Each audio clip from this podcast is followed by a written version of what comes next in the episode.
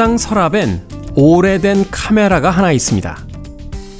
필름을 사용하는 그 카메라는 배터리를 넣는 부분이 고장이 나 사용할 수 없게 된 지 오래입니다. 어머니의 카메라였던 그 카메라는 저희 삼남매의 어린 시절 사진을 찍었던 카메라이기도 하죠. 하지만 아이들이 크고 디지털 카메라와 휴대폰 카메라가 발명되자 쓸모없이 방치됐습니다. 어제는 문득 모처럼 어린 날의 사진들을 들여다보다 그 카메라를 떠올렸습니다.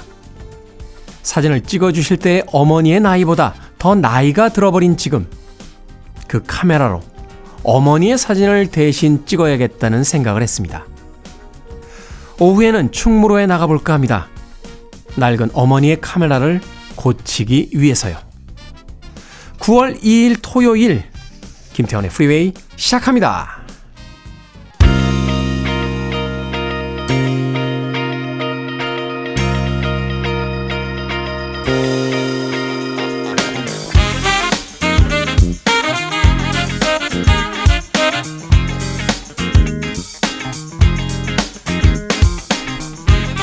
빌보드 kid의 아침 선택 김태훈의 Freeway 저는 클 태 자 쓰는 테디 김태훈입니다.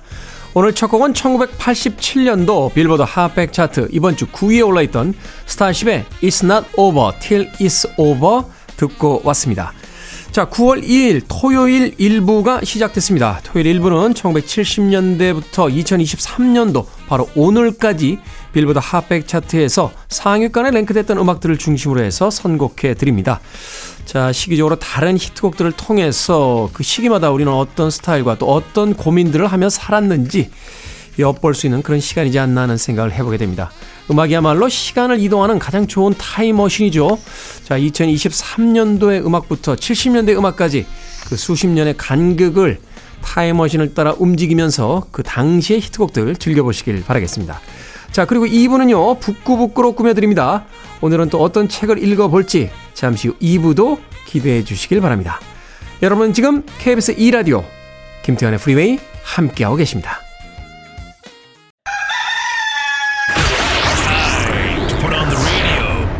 김태훈의 Freeway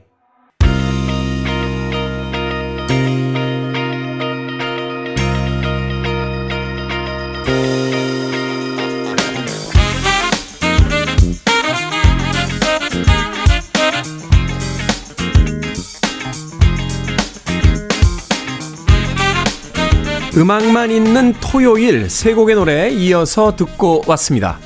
2016년 빌보드 핫백 차트 이번 주 4위에 올라있던 21 Pilots의 Heathens 그리고 2003년 역시 같은 차트 이번 주 1위에 올라있던 비욘세 featuring Jay-Z의 Crazy in Love 그리고 2007년도 역시 빌보드 핫백 차트 이번 주 5위에 올라있던 Kanye West의 Stronger까지 세 곡의 음악 이어서 들려드렸습니다. 강윤경님 프리웨이는 자팍다식의 결정체인 것 같습니다. 모든 장르의 음악, 영화, 과학, 사회 등등 덕분에 많은 걸 알게 되어서 너무 잘 듣고 있습니다. 자팍다식도 틀린 말은 아니죠. 어, 틀린 말은 아닌데 좀 더 이렇게 고급스러운 표현이 있지 않습니까? 어, 박물관식 지식이다. 예, 백화점식 이런 게 있는데 자팍다식이라고 하면 맞지. 예, 좌판 깔아놓고 그 약간 약 장사하고 있는 듯한 기분이 드는데요. 강윤경님. 잡지 구성이죠. 매거진 구성. 예. 그 잡지들 보면은, 뭐 이렇게 화제 인물에 대한 인터뷰 기사도 있고, 어, 여름철 맞이 패션 정보도 있고요. 어, 또 여성들의 어떤 피부 관리를 위한 팁들, 뭐 새로 나온 뭐 스토프라고 하나요? 그 상품들 소개, 뭐 이런 것도 다양하게 있지 않습니까? 네, 매거진 구성으로 봐주시면 되겠습니다. 강윤경님, 김현옥님, 글을 재밌게 잘 읽으시는 것 같아요. 그런가요? 아, 그러고 보니까 초등학교 시절에 예, 국어책 읽잖아요. 국어책. 요새도 그런 거 하는지 모르겠습니다만 그때는 돌아가면서 이렇게 국어책을 읽었었는데 예, 그때 선생님께서 칭찬 몇 번 해주셨던 것 같아요. 아, 잘 읽는데? 라고 하면서. 근데 이게 사회에 나와서는 또 그렇지가 않았습니다. 제가 말투가 있어요. 방송용어로 이제 뭐라고 지칭하는 명칭이 있습니다만 이게 그 독특한 어미 처리 방식 같은 게 있습니다. 예. 그러다 보니까 이게 사실은 방송용 글을 읽으려면요 그런 게 없어야 돼요. 어, 특히 이제 아나운서분들이 그런 걸 굉장히 잘 하시죠. 아주 차분하게 낭낭하게 하지만 어떤 뭐 이렇게 드러나는 특별한 개성 같은 것이 없게 읽어야지만 이 나레이션이라든지 또 이런 것들을 잘할 수 있는데 예, 저는 그게 잘 안 돼요. 어, 말할 때 이 독특한 저만의 투가 있습니다. 예, 투가 있어서 뭐 사연을 읽을 때는 잘 모르겠습니다만 네, 긴 글을 읽을 때는 그게 잘 안 되더라고요. 네, 김현홍님 어찌됐건 칭찬은 예, 반갑게 받겠습니다. 자, 1991년도로 갑니다. 빌보드 핫백 차트 이번 주 4위에 올라있던 Scorpions의 Wind of Change 그리고 1997년도 역시 같은 차트 이번 주 6위에 올라있던 리앤 라임스의 How Do I Live까지 두 곡의 음악 이어서 들려드립니다.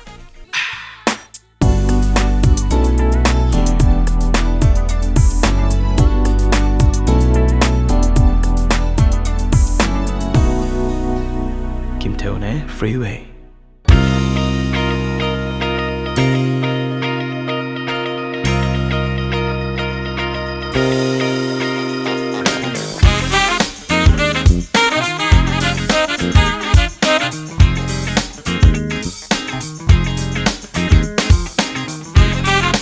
빌보드 키드의 아침 선택 KBS 2 라디오 김태훈의 프리웨이 음악만 있는 토요일 함께하고 계십니다. 두 곡의 음악 듣고 왔습니다. 1978년도 빌보드 핫백 차트 이번 주 1위에 올랐던 프랭크 벨리의 그리스 동명 타이틀의 영화의 주제곡으로 사용되기도 했었죠. 존 트라볼타와 올리비아 뉴턴 존이 주연을 맡았던 영화로 기억하고 있습니다.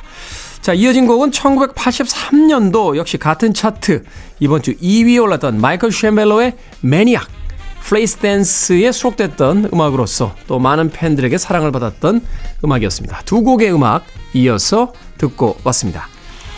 음, 정복숙님, 싱글 딸이 지나치게 부모 걱정을 해서 걱정입니다. 엄마 아빠 보험 넣을까? 아빠 아프면 대책 있냐? 하는데요. 물려줄 재산은 없지만 보험도 있고 노후 자금도 해결할 수 있는데 다 노출을 해야 할까요?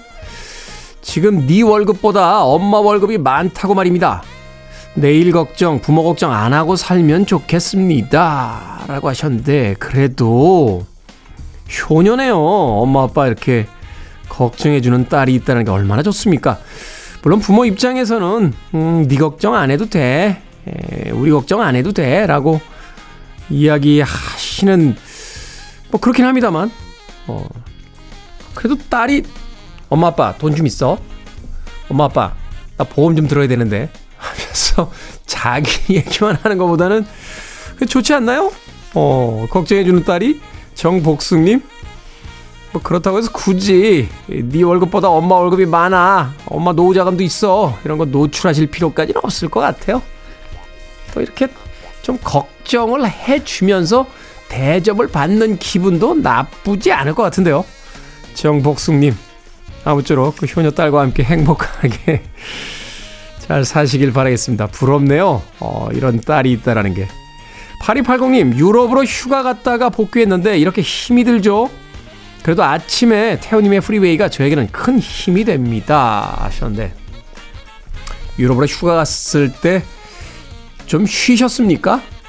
아닌 것 같은데요. 어, 유럽으로 휴가 갔으니까 또, 야, 얼마만에 유럽이냐. 유럽에 왔으니까 우리가 루브르 박물관도 가야 되고, 대형 박물관도 가야 되겠고, 뭐도 봐야겠고, 어디도 가야 되겠고, 막 하면서 너무 바쁘게 다니신 거 아닙니까? 특히나 유럽까지 비행 시간이 한 12시간에서 14시간 정도 걸리죠? 어, 10시간이 넘는 거로 제가 알고 있는데. 그 비행기에 또 시차까지 안 맞았을 테니까 어, 당연히 피곤한 거 아니겠습니까? 대개 이렇게 외국 여행 가는 휴가 아, 가게 되면 꼭 출근 전날 도착하세요. 아니면 출근하는 날 아침에 도착하시는 분들 계신데 하루라도 더 알차게 노시기 위해서 그러지 마시고 하루 이틀은 좀 일찍 오셔서 쉬시고 출근하시는 게 어떨까 하는 생각이 듭니다. 물론 그 휴가가 좀 아깝긴 합니다만 8280님. 자, 음악 듣습니다. 2023년도 빌보드 핫백 차트 1위에 오른 올리버 앤서니 Music의 Rich Men North of Richmond 그리고 2010년 역시 같은 차트 이번 주 1위에 올랐던 에미넴 피처링 리아나의 Love the Way You Lie까지 두 곡의 음악 이어서 들려드립니다. You're listening to one of the best radio stations around. You're listening to 김태훈의 Freeway. 빌보드 kid의 아침 선택 KBS 2라디오 김태훈의 Freeway 함께하고 계십니다. 1부 끝곡은 1971년도 빌보드 핫백 차트 이번 주 7위에 오른 존 덴버의 Take Me Home Country Road 듣습니다. 저는 잠시 후 2부에서 뵙겠습니다.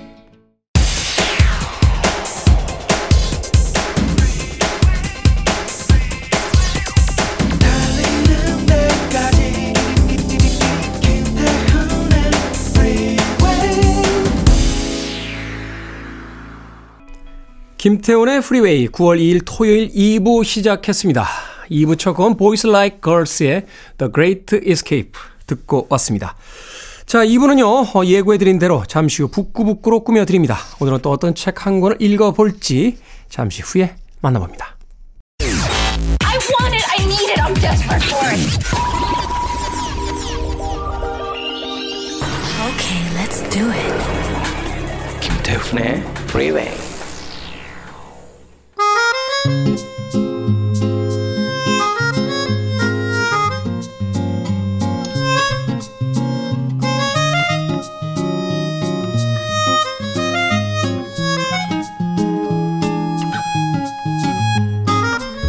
여유로운 토요일의 아침 복작복작 오손도손 북클럽에 오신 것을 환영합니다. 북구북구 북튜버 이시안 씨, 북칼럼니스트 박사 씨와 함께합니다. 안녕하세요. 네, 네, 안녕하세요.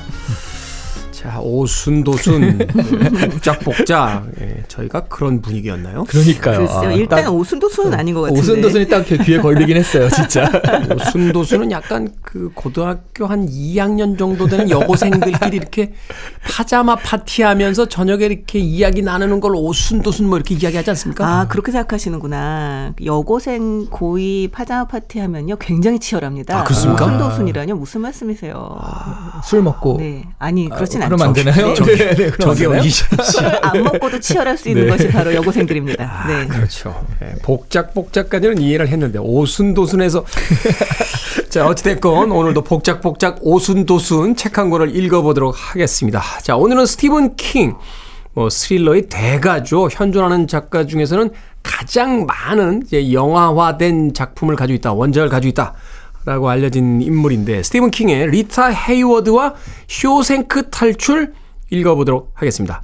뭐 스티븐 킹은 우리가 한번 소개를 하기도 했었어요. 어, 2021년인가요? 유혹하는 글쓰기라는 그 작법 책에 대해서 소개를 한번 했었는데 그래도 다시 한번 이 스티븐 킹이라는 작가를 짚어보도록 하겠습니다. 네. 저희가 웬만해서는 의견이 일치되기가 쉽지가 않은데 네. 저희 방송 들어오기 전에 정말 의- 의견 일치를 봤죠. 음, 정말 재밌습니다. 정말 네, 이 재밌고. 정말 잘 쓴다. 정말 잘 쓴다. 약이 셋이 오른다. 아주, 네. 어찌 하늘은 나를 낳고 또 스티븐 킹을 낳았나. 아, 근데 테디는 네. 묘하게 질투심이 네. 괴테 이런 사람한테 있고 스티븐 그러니까. 킹 이런 사람들한테 있네요. 눈이 높으세요. 네. 짜증나요. 네. 너무 잘 써. 정말 킹이십니다. 킹이시죠. 음, 정말 제가 이름 가지고 놀리는 거 정말 싫어하거든요. 네. 근데 진짜 어쩔 수가 없습니다. 계속 보면서 야 킹이다 라고 생각하면서 봤습니다. 네. 네. 1947년에 태어나서 지금 70대 중반이시고요. 아. 뭐 초자연, 서스펜스, 과학, 환상 그 중에서도 호러 소설에 있어서 아주 독보적인 작가입니다. 네. 별명이 호러의 왕이라고 하는데요. 뭐 저만 이름 가지고 장난치고 싶었던 게 아닌 것 같습니다. 이외에도 극작가, 음악가, 배우, 영화 제작자, 감독 뭐 아주 두루 하셨는데요. 이 모든 걸 관통하는 특징은 재미있다는 거고요. 네. 예전에 이 자리에서 그 유혹하는 글쓰기 소개했었잖아요. 그때도 뭐 얘기를 했지만 그 책에 어린 시절부터 일대기가 잘 나와 있습니다. 아주 가난한 어린 시절을 보냈고 어렸을 때부터 재밌는 글을 써서 친구들에게 팔기도 했다고 해요. 음. 이 첫 소설 캐리가 성공한 후에 쉬지 않고 글을 써냈는데요. 진짜로 내가 글을 잘써 성공한 건지 아니면 그냥 유명세 때문인지 궁금해서 리처드 바크먼이라는 필명으로 소설을 출간하기도 했습니다. 네. 그 유혹하는 글쓰기도 나오지만 심각한 교통사고를 당해서 지금도 그 후유증에 시달리고 있는데요. 그 겨- 사고 이후에 그 자신을 친 차를 1,500불에 사들여서 야구방망이로 실컷 때려 부순 다음에 폐차 처리했다고 합니다. 네, 꽤 뒤끝이 있는 성격인 것 같습니다. 네. 심지어는 그 상황을 가지고 또 소설을 썼잖아요. 미저리라고 하는 아주 또 엄청난 소설을 써서 영화되기도 했었는데 하여튼 하여튼 대단하신 분이고 네. 제가 기억하는 거로 그 미드 중에요. 캐슬이라는 드라마 있었어요. 이 아, 네네네, 있어요. 추리 소설을 쓰는 작가와 그 형사의 이제 말하면 버디 무비죠. 음. 어, 남녀긴 합니다만. 그래서 이제 두 사람이 사건을 해결하는 이런 소설인데 이 주인공 캐슬이 문제가 안 풀리면 포커 모임에 가서 이렇게 조언을 구해요. 근데 그 포커 모임 멤버 중에 한 명이 스티븐 킹이에요. 앉아가지고 맨날 포커 치면서 그건 그렇게 생각하면 안 되지 하면서 이렇게 조언해주는 역할. 그래서 제가 드라마 보면서 빵 터졌던 그런 기억이 납니다. 네. 네, 석은 끝이었는데. 아, 네. 끝입니까? 네. 아, 작가 소개는 그걸로 이제 끝. 네. 허무하게. 킹, 킹이다 결국. 예. 킹은 킹이다. 스티븐 킹이 봤으면은 아, 그렇게 끝내면 안 되는데 했을 것 같은 아주 급작스러운 마무리 그 마무리로 이제 작가 소개를 끝냈습니다. 자 리타 헤이워드와 쇼생크 탈출 뭐 줄거리는 그 영화를 통해서 많은 분들이 알고 계실 것 같아요. 그런데 이 원작 소설과 줄 그 영화에는 사실은 이제 줄거리에 조금 차이가 나는 부분도 있으니까 어, 그 부분까지 이, 감안해서 이시한 씨께서 좀 줄거리 소개를 해주시죠. 네, 의외로 또 안 보신 영화를 안 보신 분도 있을 수 있으니까요. 네. 이 서술자가 레드라는 친구입니다. 근데 여기 보니까 제가 이 영화에서는 그 흑인이 그런 역할 맡잖아요. 모건 프리먼이 맡잖아요. 네. 근데 여기서는 흑인이라는 그건 없더라고요. 그냥 레드라고만 나오고. 레드. 네. 스무 살 때 이제 이 레드는 부인 살인죄를 저지르고 쇼생크 감옥으로 들어온 무기수예요. 감옥 안에서 온갖 물건을 구해주는 일을 합니다. 스스로 이제 나는 백화점이다라고 얘기할 정도로요. 네. 그러다가 앤디 듀프레인이라는 사람이 rock hammer를 주문합니다. 그러니까 조그만 그 해머 해머 같은 거죠. 지질학에서 쓰이는. 이게 이제 작은 돌을 이제 깨서 네. 이렇게 뭔가 조각하는 데 쓰는. 네. 앤디 듀프레인은 젊은 나이에 큰 은행의 부사장에 오른 은행가였는데 바람이 난 아내와 그의 정부를 죽였다는 명목으로 체포되어서 역시 무기형을 언도받은 사람이에요. 근데 처음에 rock hammer를 주문했을 때 야 이거 무기로 쓰려고 하는 거 아닌가 해서 조금 찝찝했지만 그 다음에 또 리타 헤이워드의 큰 포스터를 주문했을 때는 뭐 이런 건 괜찮아 하고 바로 들어주거든요. 그 후로 계속 이제 다른 여성들의 포스터를 구해줘요. 이 소설이 바로 이제 이 앤디의 이야기입니다. 처음 앤디는 감옥 안에서 이질적인 출신과 그런 분위기 때문에 괴롭힘도 받고 힘들게 생활을 했는데 하루는 지붕에 타르를 칠하는 작업을 나갔다가 간수들이 세금 문제 때문에 고민하는 것을 듣고요. 그 문제에 대한 해법을 찾아주죠. 거기에 대해서 어 대가로 작업 나온 동료들에게 맥주를 좀 쏴라 라는 걸로 이제 음. 퉁치거든요. 네. 그때 레드가 그 맥주를 마심으로써 자신의 집에 어, 그냥 타르의 그 일에 동원된 거잖아요. 근데 그렇죠. 마치 내 집에 타르를 칠하다가 잠깐 쉬는 것 같은 걸 느꼈다. 그러니까 자유인의 음. 느낌을 느꼈다라고 하죠. 근데 사실 영화에서는 여기서 이제 모차르트 음악을 틀어주는 그런 걸 가지고 이제 수용소 사람들이 굉장히 감동받는 장면이 있잖아요. 사실 이제 창 너머의 어떤 자유를 그 꿈꾸게 되는 네. 그리고 몸은 묶여 있지만 이제 정신적으로 어떤 자유를 잠시나마 느끼는 음. 그런 장면이 나오죠. 소설에서는 그건 안 나오고 이게 이제 그 역할을 대신 하더라고요. 네. 네. 이 일을 계기로 앤디는 교도소장과 교도소 간수들의 금융 문제 컨설턴트가 돼버립니다. 예, 감옥 안에서 특별 대우를 받고 다른 죄수들의 괴롭히면서도 벗어나고 그리고 또 가장 좋은 건 혼자서 독방을 쓰게 돼요. 음. 일하고 있던 도서관도 나름 번창을 하고요. 그 사이에 교도소장이 여러 명 바뀌었지만 이런 일들은 계속되고요. 그러던 어느 날 앤디의 무죄를 증명해줄 만한 증인이 나타나는데요. 이 살인을 저지른 다른 사람이 있다라는 걸 이제 알게 되는 거죠. 앤디는 흥분해서 교도소장에게 달려가는데 하필이면 이때 교도소장이요 역대 가장 악질이에요. 음. 아, 근데 참 재밌는 게 요즘에 그 넷땡릭스 거기에서 빌런들의 공통점이라고 해가지고 그게 있거든요. 다 이제 교회를 다닌다. 라든가 목사라든가 그런 건데 여기서도 이 교도소장이 되게 신실한 사람으로 나오거든요. 거기서 얘기하는 그거는 그러죠. 이제 가식적인 면이 네, 있는 네. 빌런들에 대한 이야기인 거죠. 네, 그래서 여기서도 이 교도소장이 굉장히 신실한 그 사람으로 나옵니다. 이 교도소장은 이런 이야기를 무시하고요. 증인을 다른 교도소로 이감시키면서 왜냐하면 이제 자신의 비리를 알고 있잖아요. 앤디가. 그래서 앞으로도 이런 일을 계속 시켜야 되니까 앤디를 석방시킬 수가 없었기 때문이거든요. 근데 항상 죄수 같지 않던 어떤 희망을 품었던 앤디의 분위기가 바뀐 것도 바로 이때예요. 그러다 갑자기 앤디가 사라지는 일이 발생합니다. 네. 알고 보니까요. 리타 헤이워드 포스터를 구해달라던 때부터 그게 27년 전이거든요. 그 조그만 rock hammer 손망치를 그걸로 이제 그 구멍을 파가지고 거기로 탈출을 한 거고요. 그 포스터로 그 구멍을 가리고 있었던 거거든요. 앤디는 살인죄로 재판을 받던 무렵에 친구의 도움을 받아서 가짜 신분을 만들어 놓았고요. 그래서 재산도 어느 정도 있는 상태였거든요. 그것을 찾아 떠났고 교도소에서 레드에게 그곳이 어디인지 말해놓았기 때문에 나중에 가석방 허락이 떨어진 레드가 그곳을 향해 간다라는 것으로 소설은 끝이 나죠. 네.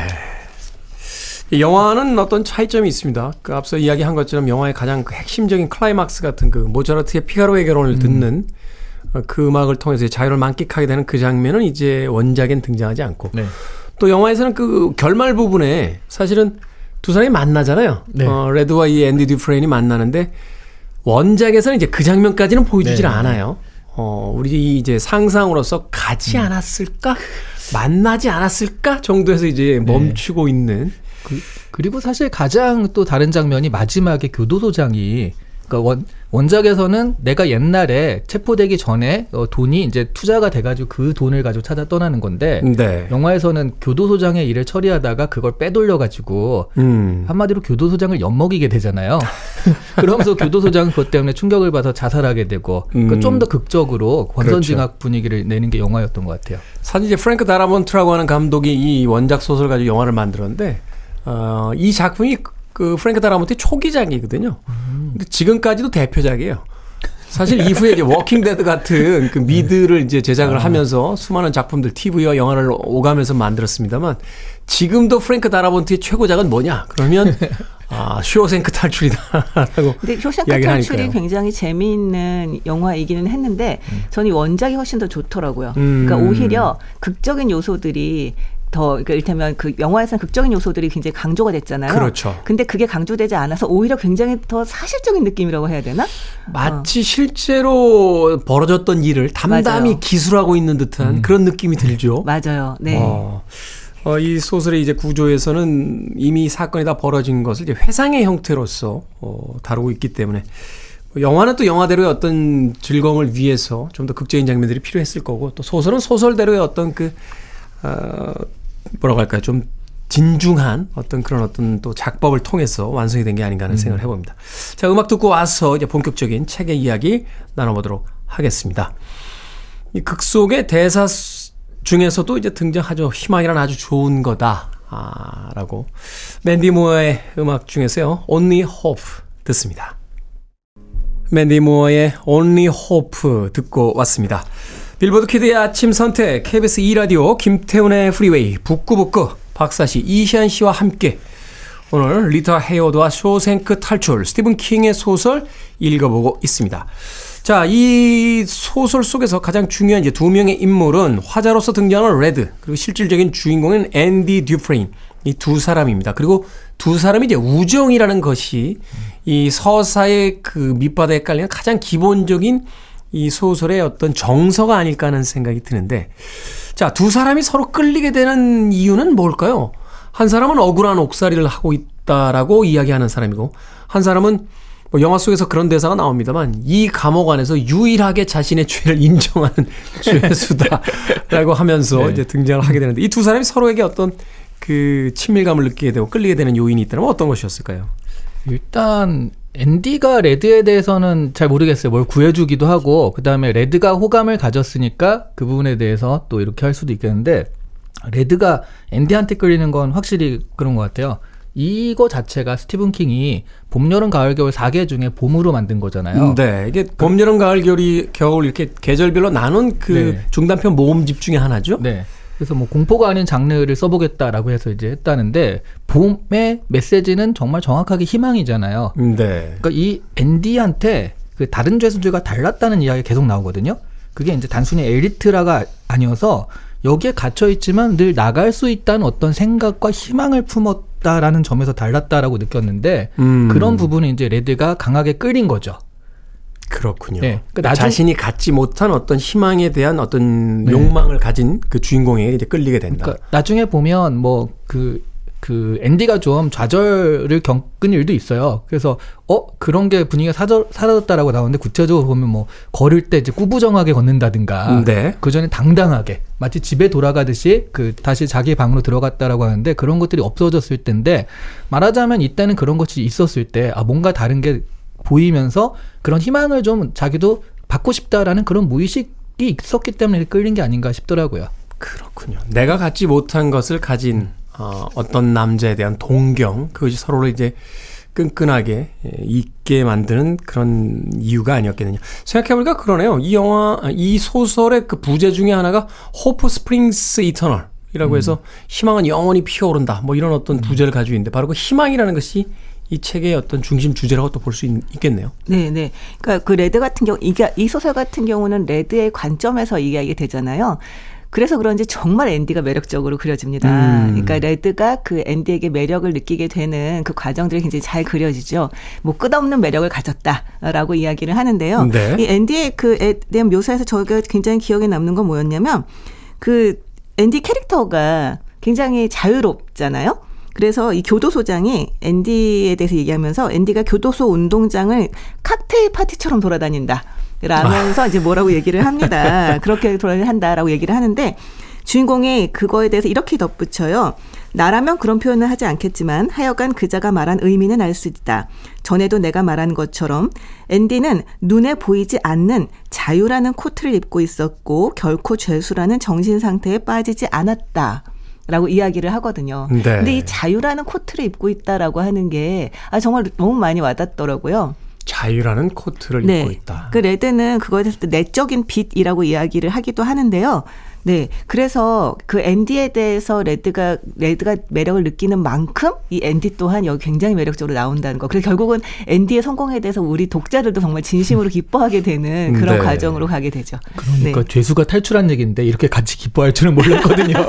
네. 그렇죠. 그렇죠. 근- 네. 근데 여기 진짜 이 구절에서 이 앤디에 대한 끌림도 있지만 스티븐 킹에 대한 끌림이 칵테일 파티처럼 돌아다닌다는 표현을 그렇게 썼잖아요. 근데 나중에 보니까 이그 구멍을 파고 그 흙을 처리하는 과정에서 운동장을 계속 돌아다니면서 바지에서 슬슬 이렇게 그 흙, 그렇죠. 을 처리한 과정이잖아요. 사실은 자신의 주머니 속에다 이제 흙을 넣고 나와서 네. 그 이제 바짓단 밑으로 흘려보내잖아요. 네. 그 네. 네. 그래서 칵테일 파티처럼 돌아다녔구나 이런 생각도 좀 할 수 있게 되거든요. 그러니까요. 그러니까 이런 굉장히- 것이 이 스티븐 킹의 플롯의 가장 중요한 것인 게 별다른 의미 없이 벌어진 것 같은 행동 하나하나가 마지막에 가면 음. 그 시계의 그 조립 부품들처럼 다 톱니가 맞아서 돌아가기 시작하거든요. 그러니까요. 네, 맞아요. 아까 말씀하셨듯이 그 절망에 빠졌을 때는 구부정하게 다니다가 다녔지만 평소에는 되게 꼿꼿하게 다녔다라고 얘기를 하잖아요. 그 장면도 이렇게 인용을 하고 있거든요.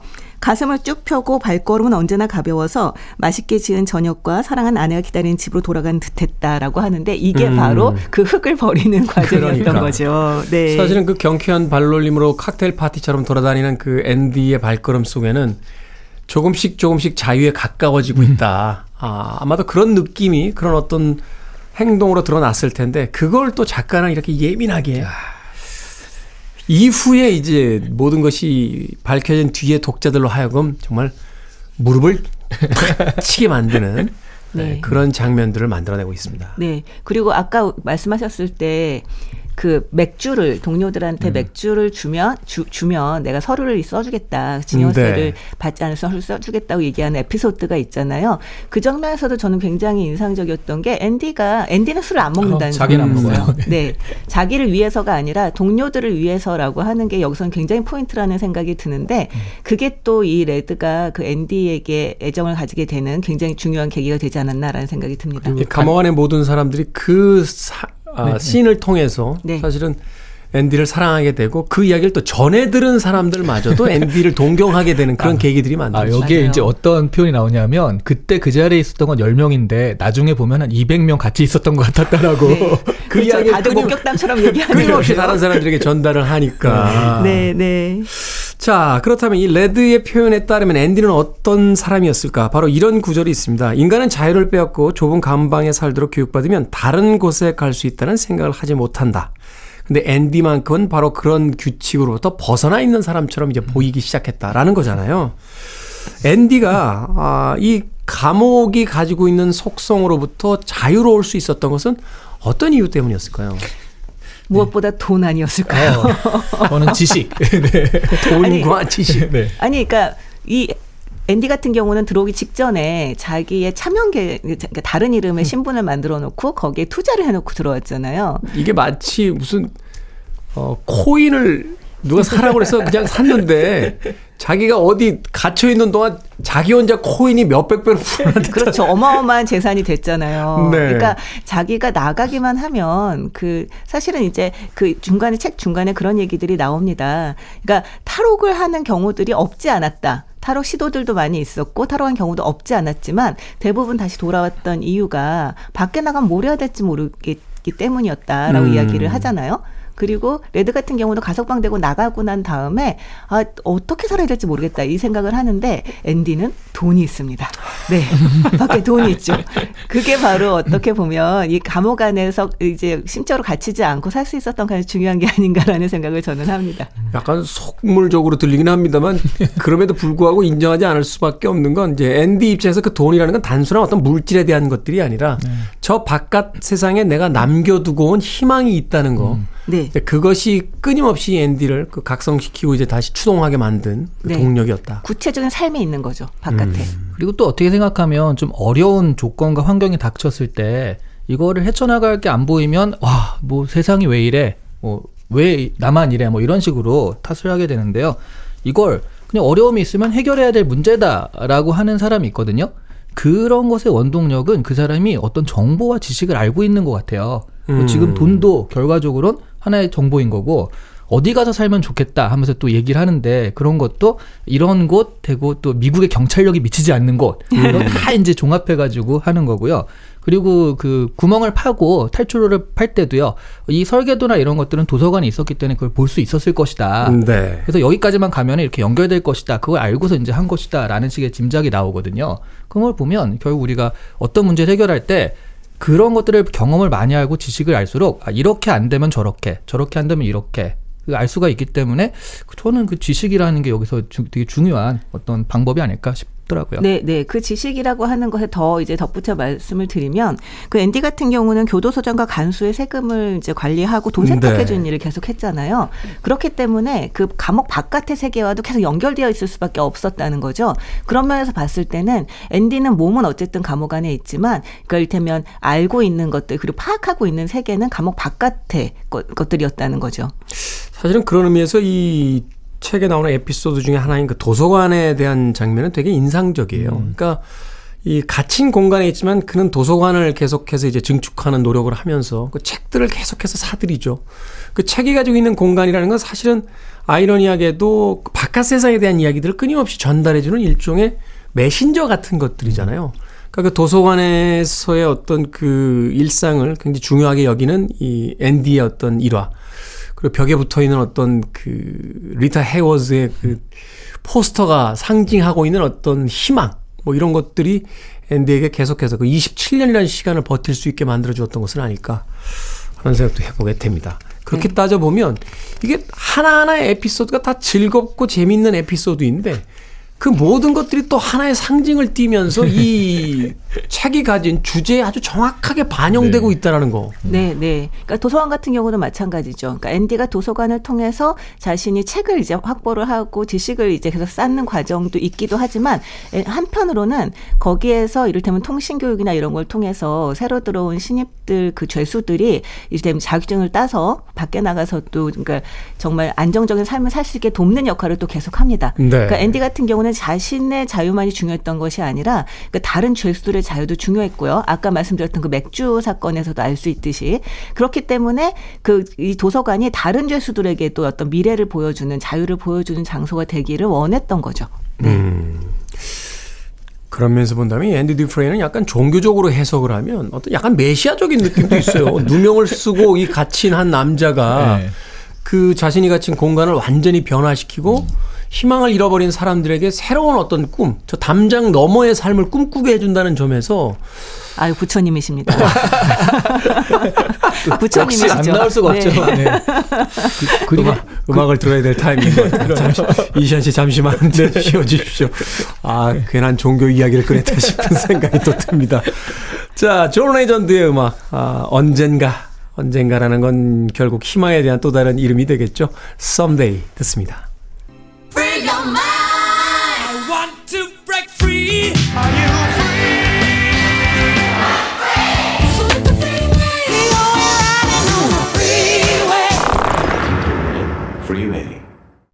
Billboard Kid의 아침 선택, 김태훈의 프리웨이, 북칼럼니스트 박사씨, 북튜버 이시한 씨와 북끄북끄 함께 하고 있습니다. 오늘 스티븐 킹의 리타 헤이워드와 쇼생크 탈출 읽어보고 있습니다. 자, 앞에서 잠깐 이야기가 나오긴 했습니다만, 우리 박사씨께서는 이건 완전히 불교의 이야기죠. 라고 하셨는데, 그런가요? 스티븐 킹이 불교에도 그렇게 조예가 깊었는지 모르겠습니다만, 그러게요. 제가 생각했을 땐 약간 그 그리스도 그러니까 이제 기독교의 메시아 같은 느낌이 강했어요. 왜냐하면 이 원제도 Rita Hayworth and Shawshank Redemption이라고 되어 있잖아요. 그러니까 사실 탈출을 이야기하는 escape나 또는 이런 단어가 아니라 redemption은 사실은 구원이라는 뜻을 가지고 있으니까 이게 약간 종교적인 어떤 메시아를 어 소설화시킨 게 아닐까 이런 생각을 좀 해봤었는데 네, 네. 뭐 그렇게 보자면 그 메시아가 그 특히 기독교의 메시아는 되게 그 박해를 많이 받잖아요. 그렇죠. 어려움을 많이 겪는데 여기서도 이 앤디가 우리가 이런 얘기를 해서 그렇지 사실은 되게 폭력도 많이 당하고 그러니까 당할 만큼 당했어요. 사실은 27년 동안 감옥에 있었는데 그거 자체로 네. 어, 엄청난 폭력을 당하죠. 특히 초창기에는 그 교도소장과의 어떤 그런 관계가? 없었기 때문에 음. 예, 그래서 처음에는 진짜로 교도소 그 죄수들과 그, 그 맞아가지고 뭐 한 달 동안 입원한 적도 있고 그렇죠. 그 네. 교도소 뭐 이- 방송에서 굳이 거론할 필요는 없겠습니다만 이제 네. 교도소 안에서의 어떤 알력들 네. 또 이해관계들 또 뭔가 그 삐뚤어진 욕망들 이런 네. 것들 때문에 이제 굉장히 괴롭힘을 많이 당하게 된. 나중에 이제 교도소장이 일종의 이제 쉴드 역할을 해주면서 이제 그렇죠. 그런 것들이 사라지죠. 그런 것들이 점점 감화시키고 그 교도소 안에 있는 같은 죄수들도 동료다라고 하면서 맥주를 대접하는 이런 모습들을 하면서 감화시키거든요. 그러니까 단순히 그러니까 윗사람과 친해가지고 실드를 친다 이런 개념도 분명히 있지만 네. 그 교도소 안에 있는 사람들도 그 앤디를 인정하기 시작하는 그런 장면들이 일종의 하나의 포교가 아닌가 하는 생각도 들고 음, 만약 그러니까. 그렇다면 네. 물론 뭐 A부터 G까지 모든 행동들을 다 종교적으로 해석할 수는 없겠습니다만 네. 큰틀 안에서 봤을 때 박해받고 오해받았던 한 죄수가 그를 핍박하는 사람들을 감화 감동시키는 그리고 결국은 새로운 세상에 대한 어떤 희망을 심어주는 그런 이야기 전형적인 메시아적 어떤 그 세계관을 가지고 있지 않나 하는 또 생각이 그러니까 저는 이게 영화하고 소설의 차이에서 굉장히 좀 인상적이었었는데요.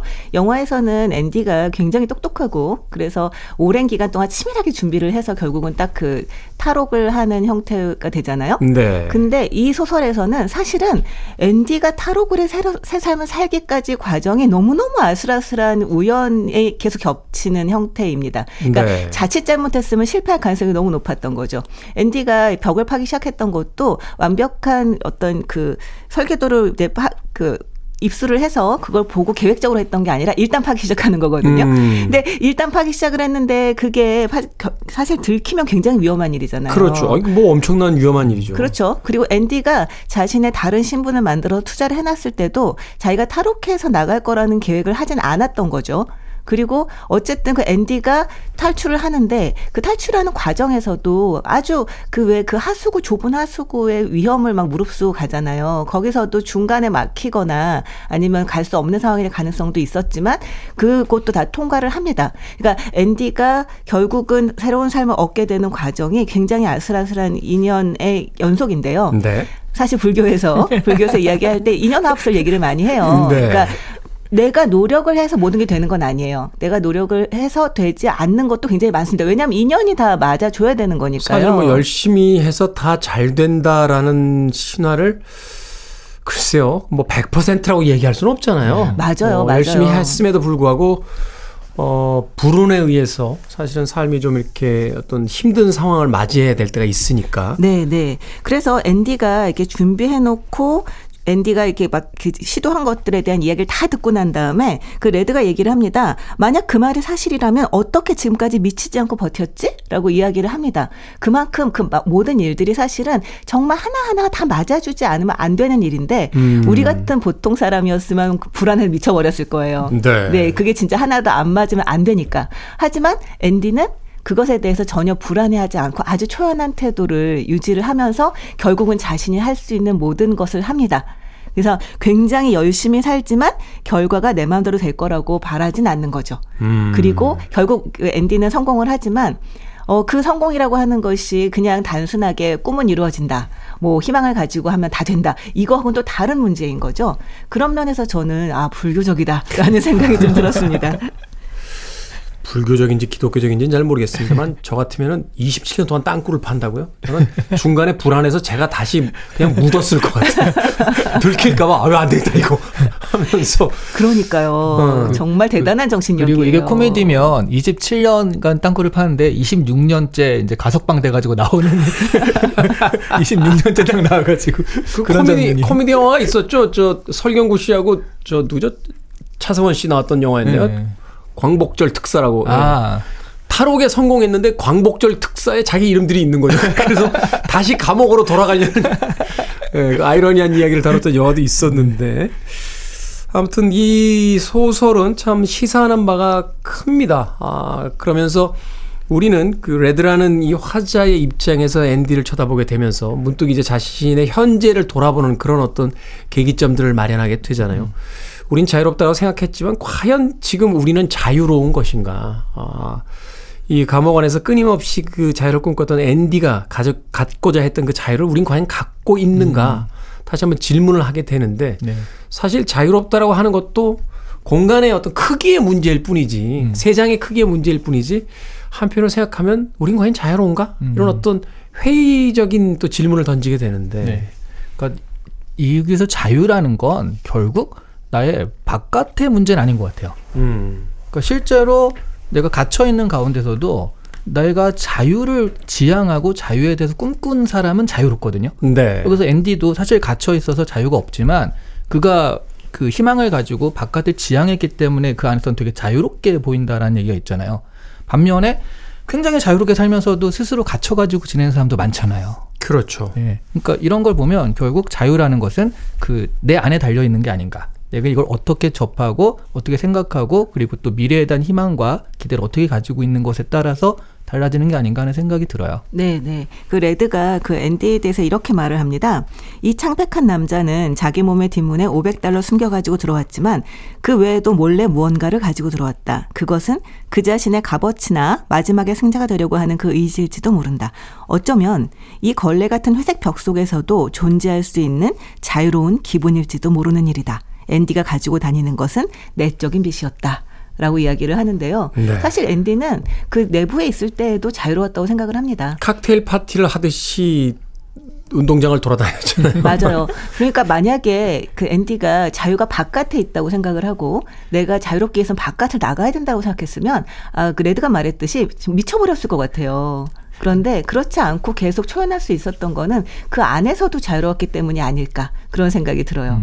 그가 나에게 이 감옥 바깥으로 나가게 되는 것은 하나의 결과일 뿐이지 네. 그는 이미 감옥 안에서 음, 스스로 자유를 얻어내는 사람이다. 근데 그게 진짜 마음에 달려 있는 게 칵테일 파티 하듯이 자유롭게 돌아다녔다고 했잖아요. 실제 칵테일 파티에 가보면 너무 그게 싫어가지고, 그러니까 영화도 보면 칵테일 파티에서 너무 지루해서 우연히 참석해야 되는데 우연히 만난 그 남자 여자가 눈 맞아서 나가가지고 뭐 일이 진행되는 뭐 그런 영화 다, 많잖아요. 발, 다 발코니에 나가 있잖아요. 그렇죠. 왜, 왜 여기 나와 계세요? 아, 안에 적응이 안 돼요. 이러면서 다 발코니에서 눈이 맞잖아요. 그러니까 오히려 바깥에선 칵테일 파티가 굉장히 형식적이고 나를 가두는 감옥 형식인데 이게 지금 반대로 서술되니까 정말 마음 먹기에 따라 다른 게 아닌가 싶네요. 자, 두 분의 한 줄 추천사 듣겠습니다. 스티븐 킹이 보통 이제 공포를 잘 쓰는 소설가다 이렇게 알려져 있잖아요. 이 책을 보니까 공포를 잘 쓰시는 분이 아니라 그냥 잘 쓰시는 분이에요. 그러니까. 역시 킹입니다. 라고밖에. 할 말이 없습니다. 네, 킹. 킹 선생님이십니다. 네. 영화대스 때 아카데미에서 많은 후보 부분에 올랐는데 예, 대진운이 안 좋았어요. 그 해에 이 아카데미를 싹 쓸어버렸던 작품이 예, 포레스트 검프. 포레스트 검프였습니다. 그리고 뭐 가을의 전설이나 라이온 킹 이런 것도 네. 다 같이 붙었다 그러더라고요. 그 이후에 그런데 사실은 포레스트 검프보다도 이 프랭크 다라본트의 이 쇼생크 탈출은 영화 팬들에게 절대적인 지지를 받고 있는 그런 작품으로서 남아있죠. 자, 북끄북끄 스티븐 킹의 리타 헤이워드와 쇼생크 탈출 읽어봤습니다. 다음 주에는 장 그르니에의 섬 읽어보도록 하겠습니다. 아주 짧은 단편이니까 여러분들께서도 한번 읽고 와주시길 바라겠습니다. 북튜버 이시한 씨, 북칼럼니스트 박사 씨와는 다음 주에 뵙겠습니다. 고맙습니다. 네, 네, 감사합니다. 계세요. 음악 듣습니다. King's X의 음악 듣습니다. Not just for the dead.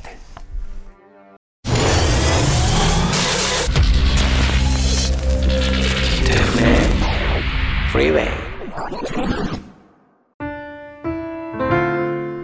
KBS 2라디오 김태훈의 프리웨이 오늘 방송 여기까지입니다. 오늘 끝곡은 윤은주님께서 신청해 주신 데즈레의 Kissing You 듣습니다. 편안한 하루 보내십시오. 전 내일 아침 7시에 돌아오겠습니다. 고맙습니다.